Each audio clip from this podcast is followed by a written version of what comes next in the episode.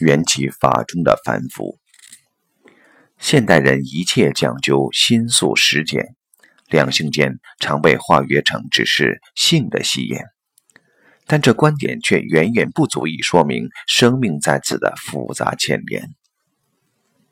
男女的吸引常在懵懂之时已开始，它所涉及的心理层面其实远大于生理层面。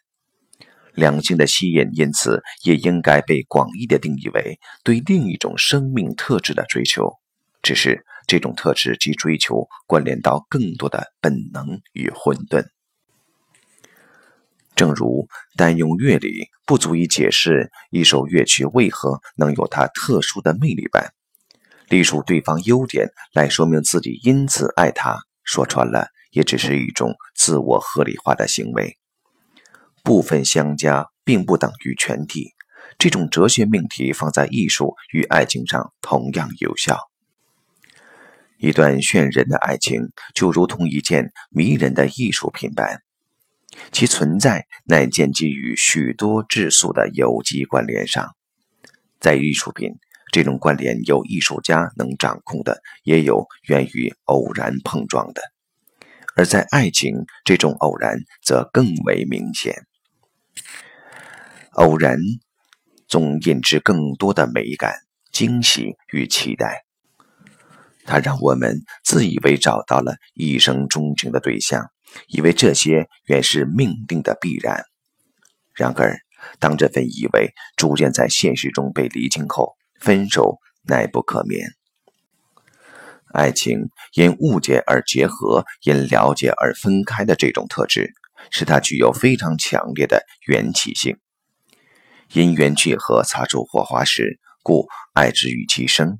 缘起条件消失时，则虽非一定恨之于其死，可也往往能挥一挥衣袖，不带走一片云彩。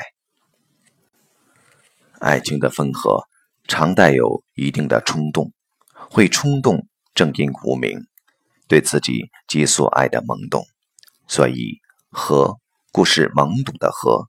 即便自以为了解的分，其实昌也还在这份懵懂中。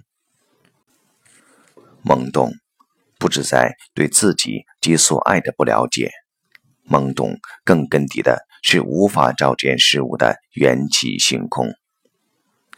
佛家谈缘起，必谈性空。一般人喜欢以缘分谈爱情，却很少关照到缘本身就是一种和合，它有无常的本质。于是因爱而欲占为己有，不知爱情永远在变。离时当然倍感挫折，痛苦乃由之而生。缘起是佛家的对万法的本质关照，爱情的盲动、懵懂、自我占有，让它具有最浓厚的缘起特质。但矛盾的是，在最具缘起性的感情上，我们却又最希冀它的永恒。爱情之苦，即由此而生，以此。如何关照爱情的缘起性，并在其中随缘做主，那必然成为爱情功课上最主要的一个习题。